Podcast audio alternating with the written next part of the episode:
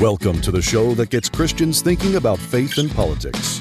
Get ready to challenge the status quo, expand your imagination, and tackle controversy head on. Let's stand together at the intersection of faith and freedom. It's time for the Libertarian Christian Podcast. Welcome to another episode of the Libertarian Christian Podcast, a project of the Libertarian Christian Institute and part of the Christians for Liberty Network. I am your host, Doug Stewart, and I am proud to present to you a second part of a conversation that was really great to have. And I hope you listened to the previous episode. If you didn't go back and listen to the previous episode, you don't have to listen to it in order to gain from this one, which is a second part of the contemporary critical theory conversation I had with Neil Shenvi and Pat Sawyer. And in this episode, the one you're about to listen to, we talk about some positive insights that contemporary critical theory has, how Christians should consider how to engage in it. And then, of course, how do we fight or how do we subvert and how do we get the church to think biblically and in a Christian manner from a Christian worldview and not from a contemporary critical theory worldview. So, without further ado, I'm going to just turn over the conversation. But of course, I really hope you'll listen to the previous episode because we talk about what is contemporary critical theory, critical race theory, we talk about queer theory. So, I issued a disclaimer for the previous episode, and I can't remember if we got into some things for the second episode. So I'll just issue a disclaimer again. Be sure to listen to this before you listen with kids because we do talk about gender and sexuality, and we want you to use discretion. And so, just a heads up for you. So, here's the episode. I want to shift the conversation to maybe something a little bit more positive, and that's pretty going to be a hard pivot, obviously, here. You do actually have positive insights on what contemporary critical theory has. And you've alluded to those in our conversation already. Do you want to share a bit more about like what can we actually glean from them as far as insights go? Not as in like, hey, this is a tool that we can now use and incorporate, because you've already kind of demolished that idea because we can't buy into this whole hog, but nothing is without some kernel of truth. Where are the kernels that you've sifted through? I'll just say two things quickly. Critical race theory helps us be reminded about our racialized history. It's very concerned about that. And it's yeah. very concerned about how de jure racism, for instance, has been de jure codified into law, how racism has been codified into law historically. And that's something to give some thought to. I would say that many of us need to give more thought to our racialized history. Most people in this country do. And so critical race theory helps point to that.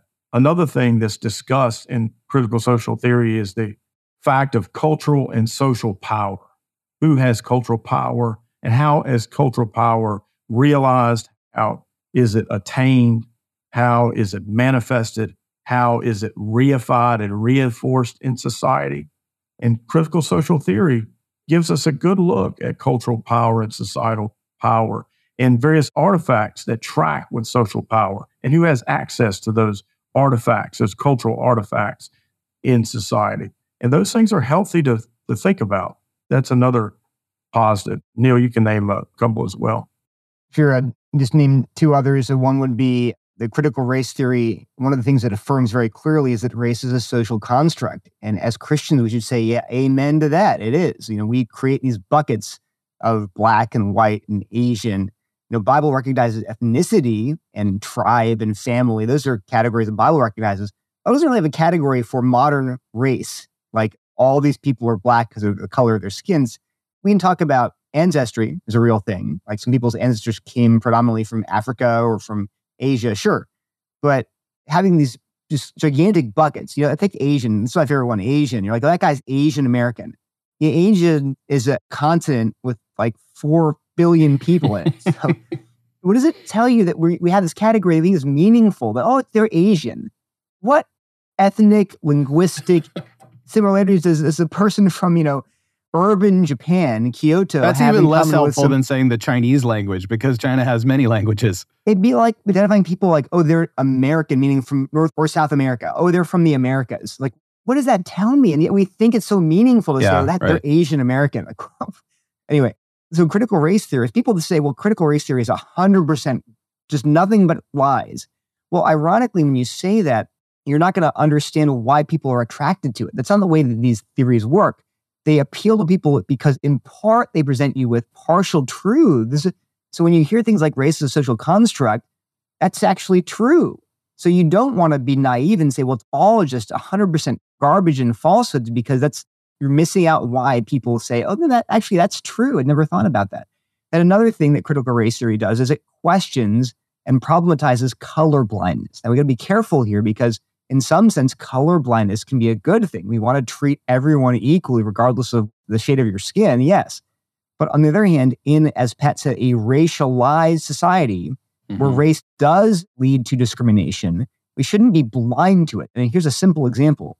In 1870, a few years after emancipation, do you really want to turn around and say, well, now, so you're all free now. So let's just ignore black and white and just, we're all colorblind now. Well, no, clearly you were enslaved five years ago. There are going to be repercussions that are going to be felt in a racialized sure. way.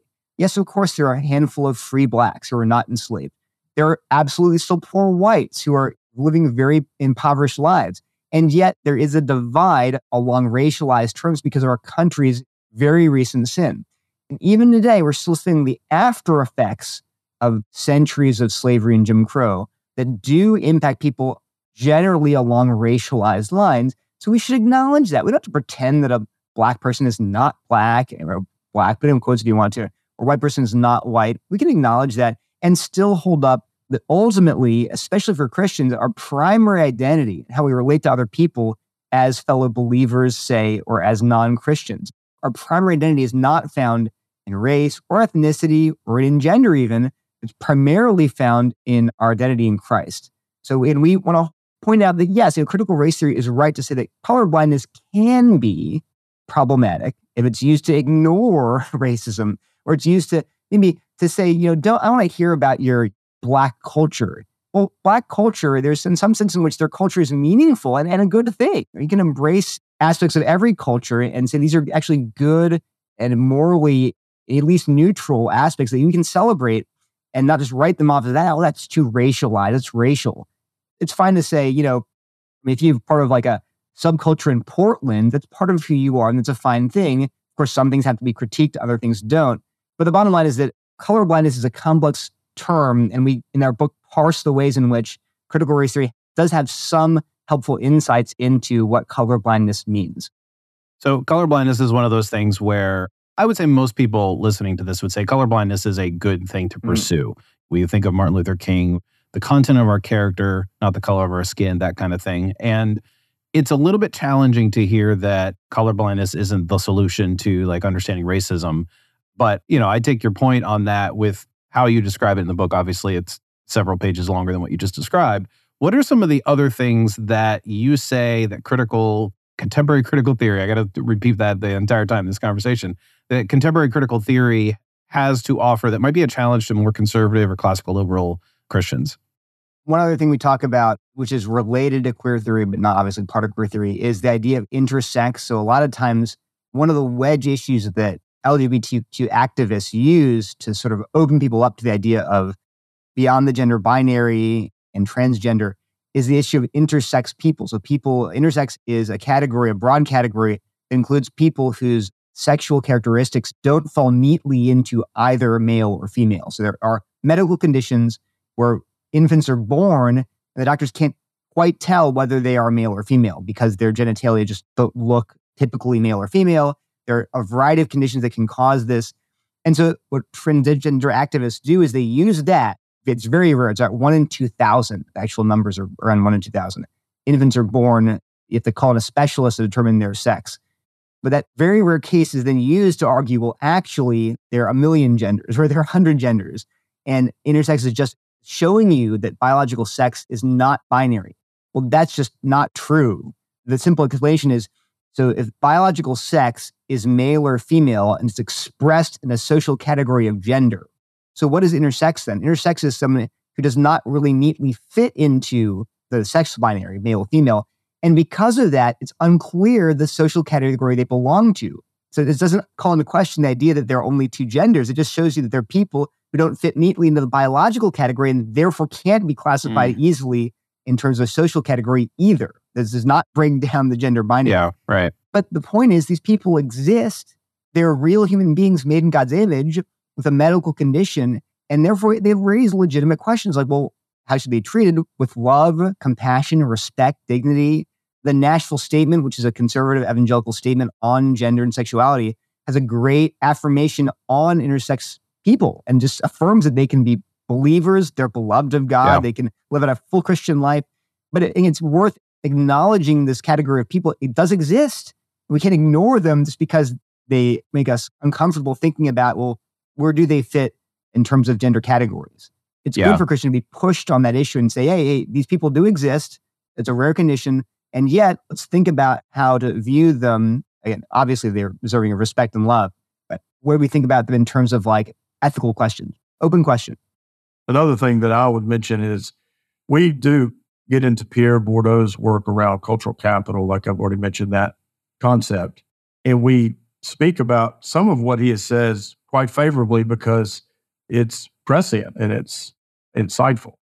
Adjacent to that is this notion of white privilege. And people that are conservative, Neil and I are certainly conservative, but people that would be classed as strongly anti woke at times don't want to hear anything about white privilege. They reject mm-hmm. it or deny its existence. And that's absurd in a white majoritarian culture that we're in with the legacy of racialized history that we've had. White people do have some privilege that attend to that. And we honor that, we acknowledge that, and we talk about that. That doesn't mean that there's always a moral breach when white privilege is in play. It emphatically doesn't necessarily mean that. It could mean that in a certain context and situation, but it does not necessarily mean that. With that said, we still have to understand well, how are these dynamics in play at time and space on the ground in society? And thoughtfulness around that can press some people that like to identify as being majorly anti woke and having some, making some self inventory and taking an honest assessment of one's life in the context of our culture. If you're white, that can be a little bit difficult at times. And we actually encourage that. The tenor of our book is to think thoughtfully about these issues and not just reject them out of hand because it seems like something that someone who's very conservative ought to do. Yeah there's a sense in which, Doug, and you realize this, that we're an equal opportunity offender in certain ways with our. Yeah. yeah. I mean, we're, we're strongly net critical of critical social theory. It's absolutely incompatible with Christianity in a robust way in the main question. We are overt and, and strong about that. At the same time, that we're about nuance where it is needed and where it is right and accurate. And that will offend people on both the right and the left. Yeah. Well, no, you're right. And I think it's important as we have this conversation about the church that both the left and the right need to be confronted because we're all, we all can be complacent in what we're, what we believe. And we can just say, oh, well, that's just anti woke or that's just woke or that's just anti woke or they're just a bunch of bigots. Or when you get these words thrown at you like white supremacist or white fragility or, oh, you're just think of any term that you want to throw at each other, we can be like, oh, well, fine, I'm just not going to listen to you and I'm just going to stick to my beliefs and so forth, which is why your book is really important because it does offend both sensibilities. I mean, if we had more time, I'd challenge you on a couple things that I had thoughts of. Um, which well, I kind of mentioned the colorblindness thing. I wasn't quite in alignment with you, although I understood your point. But one of the reasons that I wanted to have this conversation with you guys is this is pervading the church. And with limited time here, why is there an appeal in the church? And what are some things that will counteract this? How do we counteract it? Actually, let me let me ask it this way. How does this show up in many churches? We already mentioned the racial conversation piece, which is very much on all of our minds in a lot of ways for many reasons. But how will it manifest itself in any of our churches? And then what do we do about it? Is there a way that we can even counteract it, subvert it, undermine it, question it, get people to stop thinking about it? What do you have to say there?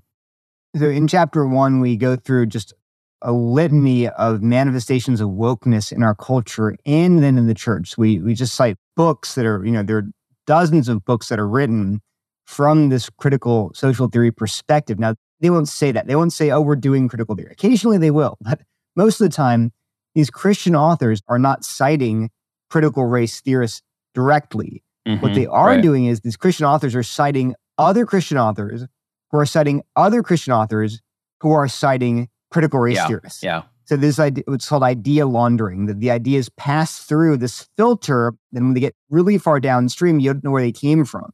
So a number of again Christian and evangelical authors have books they've written that they're incorporating these ideas from critical social theory. So they're being injected in the church through explicit well, whole books, book length treatments of things like race, gender, and justice.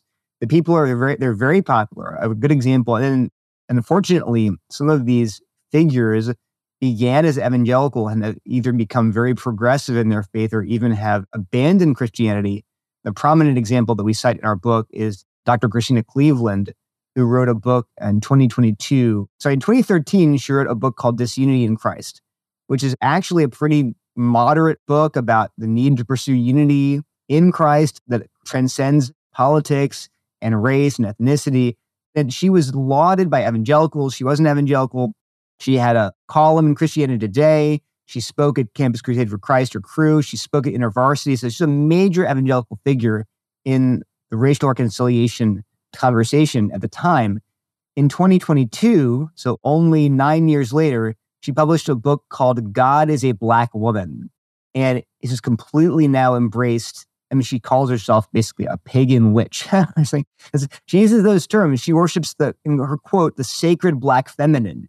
The book is framed around her journey to France, where she goes and sort of worships Black Madonna statues as the embodiment of the sacred Black feminine. So she completely rejects what she calls white male God, single word, who's oppressive and who is basically the biblical God. So that's an extreme example, but she credits her transformation in a talk in 2021, I think, 2019. But she talks about how critical race theory is behind her understanding of not just race, but gender and sexuality and transgenderism and all these other things. And she thinks that critical race theory teaches there's an oppressive ladder with rich white men at the top and black trans women at the very bottom. And she has a whole lecture on this. So this is the natural, logical consequence of embracing critical race theory. This is where this will lead you inevitably if you're consistent with its core tenets.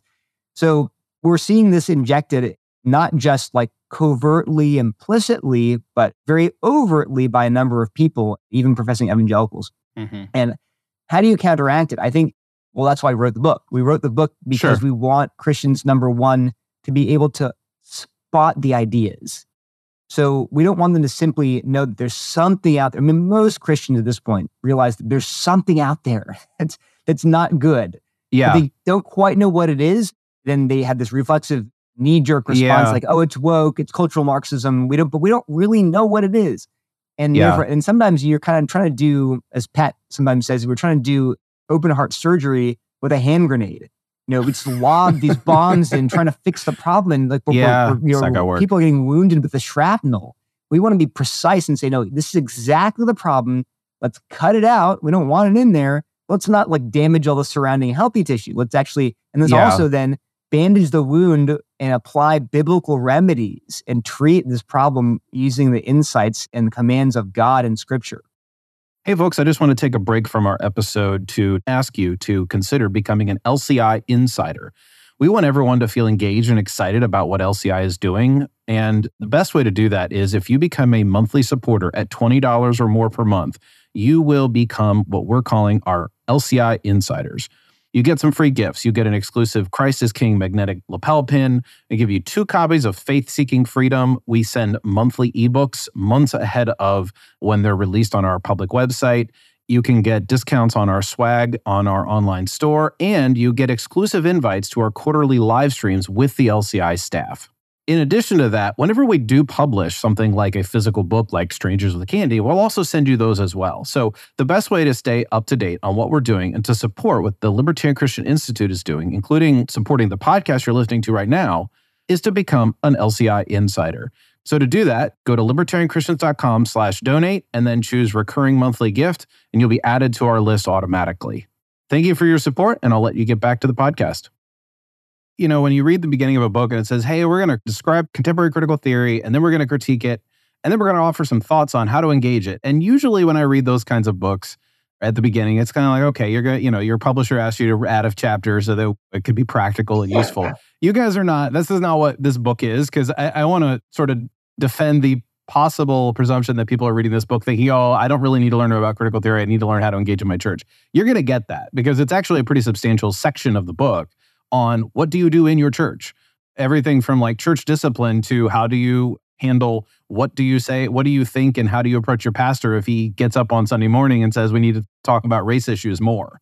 And that's a very practical question because as soon as anybody, especially a leader in the church, says our church hasn't done a good enough job of discussing racial reconciliation or racism in the church or whatever, that could be a signal one way or another. It could be a legit, maybe that guy read your book and is saying, man, I'm convicted that we don't talk about racism enough in my very white church. Mm. Or maybe they read Jemar Tisby. We don't know. So, how should a layperson actually respond when they hear a church leader talk about something that eh, could sound like they've gone down the religious track of the person you just mentioned? I forget that per, her name. Or maybe they're just followers of Neil Shenvi and Pat Sawyer and they want to do honest history, honest theology, and honest racial reconciliation. I wanted to mention two quick things, and because there's several things that we mentioned, but two quick things in terms of how critical social theory is impacting the church. Your your question just a minute ago. One of the things is the focus on ethnic pride and our ethnic identity as being a lead definer of our identity. And that can supplant the biblical reality that our identity in Christ must be what is our lead identity marker. And so that mm, is one yeah. of the, the ways that critical social theory is affecting the church as people now are looking to their ethnic identity, even their skin tone, as something to rally around and understand how to live out their life relative to the relationships that they're building. That becomes a top identity marker, and that can work against the notion that our identity in Christ must supersede every other identity marker that we have. And then the second yeah. thing yep. is critical social theory is about the emancipation of the marginalized and disenfranchised from negative temporal conditions.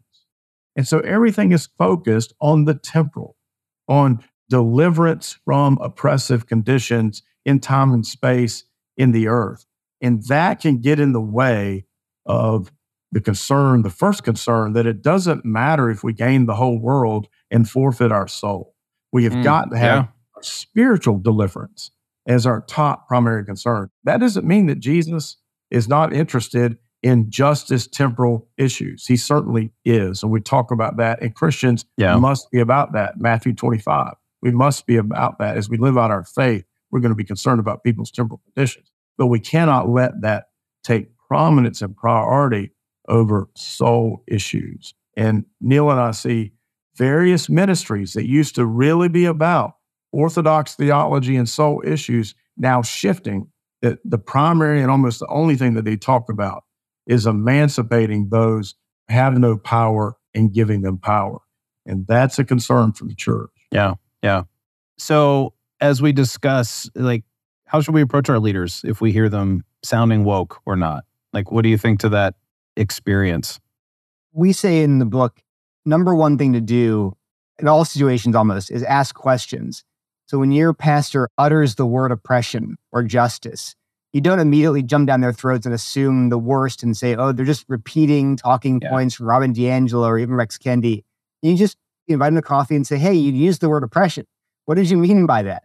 Ask a lot of questions like, well, who's a good source that you'd appeal to to, to understand what you mean, how you think about yeah. Social reality? Those questions are, are crucial. It's for church leaders, for anybody. And then uh, another thing we really stress in our book is the need for dialogue at an intra and inter church level. So we want to encourage Christians to talk to each other who are on different ends of the spectrum in terms of wokeness and critical theory. Now, we're not saying, by the way, that everyone's equally right. We're not, we're not saying that. Clearly, we're saying if you're embracing critical theory, you're wrong. But we want the average Christian we want the average Christian to be able to see both sides. But we, are seeing today yeah. in our culture and even in the church, you're having these discussions where it's really it's a panel on race, and you have five woke Christians or you have five anti-woke Christians, and you're only hearing from one side. And the average Christian is just tuning into the side of the debate that they agree with already. So they're never having their perspectives challenged. So we believe in just a general principle is that the pursuit of truth is aided best and facilitated best by dialogue. Put people up on stage and have an actual honest debate or a conversation where you both defend your own views and examine them in the light of scripture. And that's going to force the audience to hear both sides. that ask who has the Bible on their side, but whose claims are best supported mm-hmm. by yeah. scripture and by objective evidence. And in it, within a church, obviously, you have to constrain that conversation with like a statement of faith. So you can't have a dialogue where one person is denying the Trinity and the other person is affirming it, and then you have a dialogue. No, there's certain confessional boundaries for every church that says, well, here's what we all believe. Within that context of your statement of faith, now you, but you think differently about, say, race and I do. Great. Let's have a dialogue either publicly or in, in a small group and try to figure out what does scripture say? What is the truth of the matter? And uh, the last thing I'd say is that that should happen again at a church level. We do say, though, that the leadership of the church, so the elders, the pastors, they have to be in agreement on this stuff. It's usually not, you don't have a statement of faith that talks about where you stand on critical race theory. You don't have that in a church statement of faith yet. Maybe there will be some ecumenical I'm sure, I'm sure there are churches that do. That have, yeah, right. They may not label it that way because they don't want to be pigeonholed, but yeah. Right. But the point is, we do think that it's important, especially today in our culture, for church leaders, church teachers, church elders, church pastors to get together as an elder team, as a pastor team, and decide what they actually believe about the stuff and not just sweep it under the rug. Because as we show in the book numerous times, yeah. these ideas are going to incubate and germinate and fester until you do end up pushing people outside the bounds of orthodoxy. So it's time to address it now in the church leadership and in the church uh, community before yeah. it, it goes into really bad directions. Well, then that, that makes me want to ask you, what do you think of the SBC's Resolution 9? So yeah, I actually got a lot of flack for supporting Resolution 9 when it came out. And, and the reason was though, because I looked at the actual text and the actual text of the resolution, it says some things I disagree with. So for example, it calls critical race theory an analytic tool. And I said, well, that's not good language. Yeah. Uh, it talks about how it was co-opted by secular worldviews. I said, no, it's not co-opted by secular worldviews. It was based in a secular worldview from the outset. But the other things it said, so that's I was open at the very beginning. I was like, those are not true things. But the net benefit was that they touched on numerous statements that I myself have made in numerous talks about how we have to prioritize our unity in Christ first. Race and sexuality are different things. You cannot say that race and gender and sexuality are all just equal axes of oppression. They denied that. so a lot of pushback on that. And my argument was read the text itself. And a lot of what this, the net benefit of that resolution was it undermined a lot of what critical race theory teaches. And they had the same criticisms that I do. What I didn't say was I wish they'd said more. I wish they'd talked okay. more about the problem of critical race theory, not less. And actually, I think in 2020 or 2021, the six SBC presidents and JD Greear, who was an SBC president and is our pastor actually, passed a statement repudiating critical race or intersectionality, just saying flatly it's bad. The gospel is the right way to approach race and not critical race theory. So I think there has been growth in the SBC and recognizing how bad this stuff is. And people like JD Greear and Danny Akin, who's a Southeastern president, they endorsed our book, basically saying, yeah, this is actually correct. They're yeah. thinking about these things properly and they are right to repudiate critical race theory. All right. One more question. You guys talk a little bit about classical liberalism and free speech as part of the counter to this because honestly, it's become very difficult to even have a voice in the broader culture. Thankfully, still in churches, we tend to be able to listen to each other, at least in at least allegedly and at least in spirit. But it's very problematic that most of the time people who are sort of become woke indoctrinated didn't really hear opposing views. And you guys talk about that in your book. But you make a comment near the end about how classical liberalism and liberalism, while consistent with Christian thinking in many ways, isn't sufficient to really fight this. And why is it that Christians have an advantage in fighting against racism and fighting against critical consciousness and all of that? I'll let you, uh, we'll wrap up with that part of the conversation. The first thing I would mention is that while we are generally pro classical liberalism in certain ways relative to a non theocratic society that we are in because we are pro that because classical liberalism, liberalism is pro free speech, then free inquiry, and then cognitive liberty. And for Christians in the context of a pluralistic culture, we need that.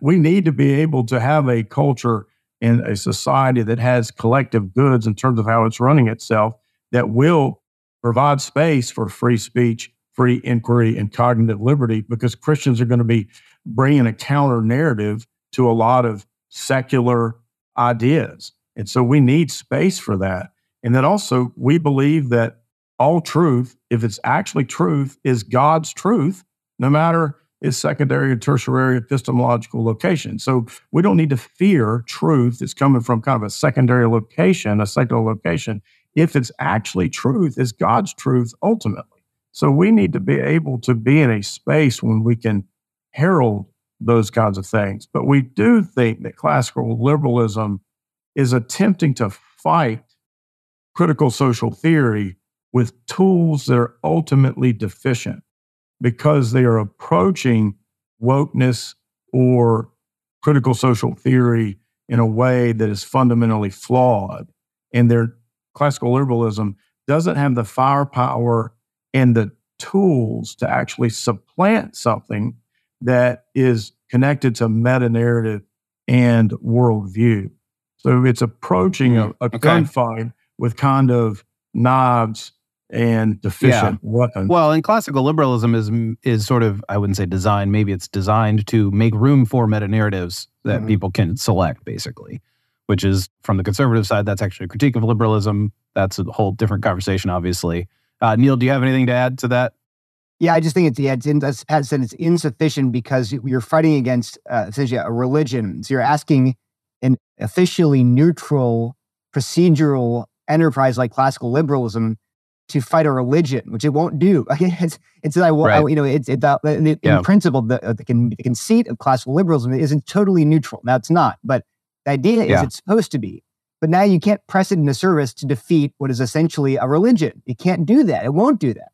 So we need to combat religions and meta narratives and worldviews with other, better, truer religions, meta narratives, and worldviews. So that's why we think the Christian has an advantage over the classical, secular classical liberal, because we understand that ultimately the appeal of critical theory, it's a religious appeal. It's giving you meaning, it's giving you purpose, it's helping you feel like you're good, you're righteous, you're on the right side of history, you're part of the winning team, you're on the side of the oppressed, you're working for justice, you're fighting evil.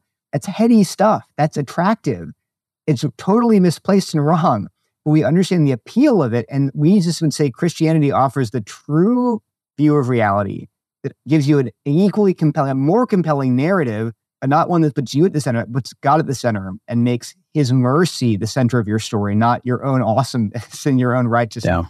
So yeah, that's just why we think it's so it's such a important to have a Christian voice speaking against critical social theory because we have tools that classical liberals and secularists don't have. Yeah. Well, guys, your book, Critical Dilemma The Rise of Critical Theories and Social Justice Ideology Implications for the Church and Society. What a title. It is amazing. It was one of the top two books that I was looking forward to being published this year in 2023. And where can people buy it? That would be the instant question. I'll put a link in the show notes page for that. But where's the best place for people to buy it? Amazon. Just go to Amazon, Amazon. and pre-order. Yeah. Anywhere Excellent. books are sold. Isn't that a, anywhere, anywhere where good books are sold. and what was your second book, Doug? I'm interested. Oh, N.T. Wright has an updated translation of his uh, New Testament coming out in a few weeks. Hmm. Okay. So I uh-huh. was I was excited to hear that. In fact, this was number one until I heard that that was happening a few weeks ago, and I was like, "Oh man, Neil and Pat just got demoted to number two. well, N.T. Wright is a force, so we can appreciate that. Yeah, yeah, no, for sure. Well, I appreciate you guys joining me for this conversation. Thank you so much for your time and your expertise. Not just your time just now, but you guys committed a significant part of your lives to writing this book, which I'm sure had different effects on your family life and other things. And so you've sacrificed in a number of ways for all of us to have a really good resource. I appreciate that. And of course, your time in this conversation. Thanks, Doug. Thanks, Doug. Thank you for listening to another episode of the Libertarian Christian Podcast. If you like today's episode, we encourage you to rate us on Apple Podcasts to help expand our audience. If you want to reach out to us, email us at podcast at libertarianchristians.com. You can also reach us at LCI Official on Twitter. And of course, we are on Facebook and have an active group you are welcome to join. Thanks for listening, and we'll see you next time. Libertarian Christian Podcast is a project of the Libertarian Christian Institute, a registered 501c3 nonprofit. If you'd like to find out more about LCI, visit us on the web at libertarianchristians.com. The voiceovers are by Matt Bellis and Katherine Williams. As of episode 115, our audio production is provided by Podsworth Media. Check them out at podsworth.com.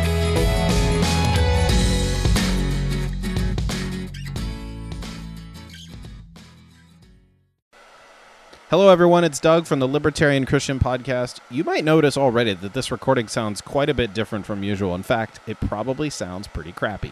Well, I'm doing this to show you something pretty amazing. As you might know, the guys over at Podsworth Media have been producing my show for several years, quite a while, hundreds of episodes. And now they have a brand new online app for taking rough recordings like this one and making them sound a whole lot cleaner and a lot more listenable in just a few easy clicks. So here are some of the core features. They remove background noise. It reduces plosives, which is really handy for me because I often forget to put my pop filter on before I do a YouTube video. I often forget to put my pop filter on before I do a YouTube video because pop filters look terrible when you're on camera. It fixes clipping. It removes clicks and pops. It fixes clipping. It removes clicks and pops. It evenly levels dialogue so that you don't have somebody talking really quietly and then somebody talking really loud because they're too close to the mic or too far away from the mic. It evenly levels dialogue so that you don't have somebody talking really quietly and then somebody talking really loud because they're too close to the mic or too far away from the mic. How do you use it? It's easy. You go to podsworth.com, you click get started, and because you're a listener to one of the Libertarian Christian Institute's podcasts, you can get 50% off your first order by entering the promo code LCI50. That's LCI50 and you will get 50% off your first order. If you are doing anything like a podcast, a video, a sermon, an audiobook, anything that's spoken word, you want to use podsworth.com and clean up your audio to be even more professional and polished. You want to use podsworth.com and clean up your audio to be even more professional and polished.